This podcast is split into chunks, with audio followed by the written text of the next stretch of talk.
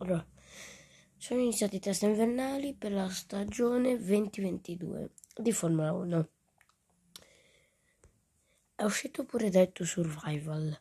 Ho visto l'inizio di pochi secondi ed secondo me ed è bello rispetto all'anno scorso.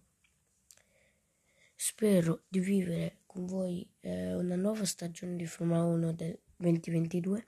Sarò più attivo e quindi ci vediamo. Questa era una breve introduzione.